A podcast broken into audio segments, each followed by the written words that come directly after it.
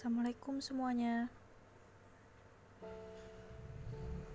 Pagi hari ini gue awali seperti biasa. Melakukan hal-hal normal yang biasanya gue kerjakan. Semuanya normal-normal aja. Sampai gue denger kabar kalau salah satu masterpiece puisi-puisi favorit gue sudah ikut melebur dalam keabadian, bersatu bersama seluruh karya-karya indahnya. Belum pernah gue ketemu langsung, tapi lewat tiap bait hasil pemikirannya, selalu berhasil memeluk gue yang sering banget protes tentang dunia, yang rasanya jahat banget sama gue Padahal mungkin karena gue nya aja yang kurang bersyukur. Pak Sapardi Beliau punya semacam kekuatan super yang bisa membuat penikmat karyanya untuk lebih logowo menyikapi kehidupan yang fana ini. Lewat karya luar biasanya, beliau bisa membuat pembacanya yang mungkin dalam keadaan yang tadinya biasa aja bisa ikutan merasa tertampar, tersayat, tersentuh. Hari ini, entah kenapa, hanya dengan mendengar orang lain menyebut nama beliau, bisa membuat gue sesedih itu. Entah misteri apa yang Allah selipkan di 2020 ini. Tapi rasanya rasanya belum sembuh rasa kehilangan yang satu. Tapi udah kembali harus ditampar bahwa ditampar untuk sadar bahwa memang semua ini bukan milik kita. Semua memang milik Allah kita semua hanya dititipi. Pagi ini,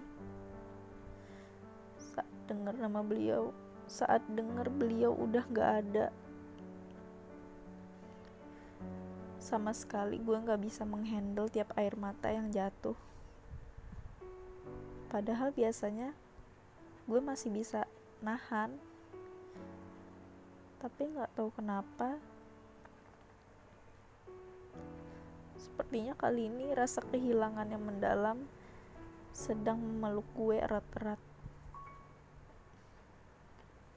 Cinta itu dengan karya-karya beliau.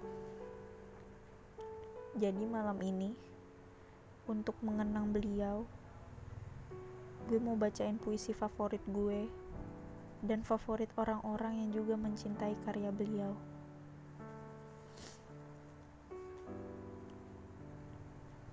Pada suatu hari nanti.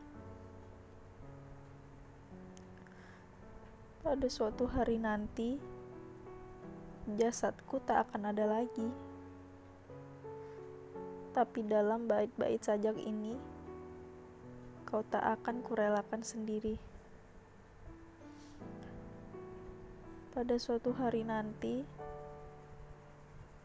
suaraku tak terdengar lagi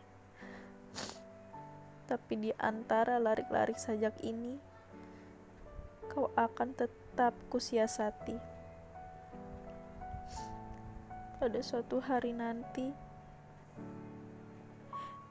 impianku sudah tak dikenal lagi. Tapi di sela di sela-sela huruf sajak ini, kau tak akan letih-letihnya kucari. Yang fana adalah waktu. Yang fana adalah waktu.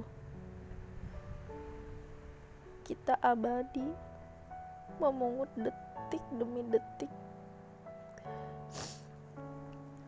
Rangkanya seperti bunga. Sampai pada suatu hari, kita lupa untuk apa Tapi yang fana adalah waktu, bukan? Tanyamu. Kita abadi. Rest in love, Eyang.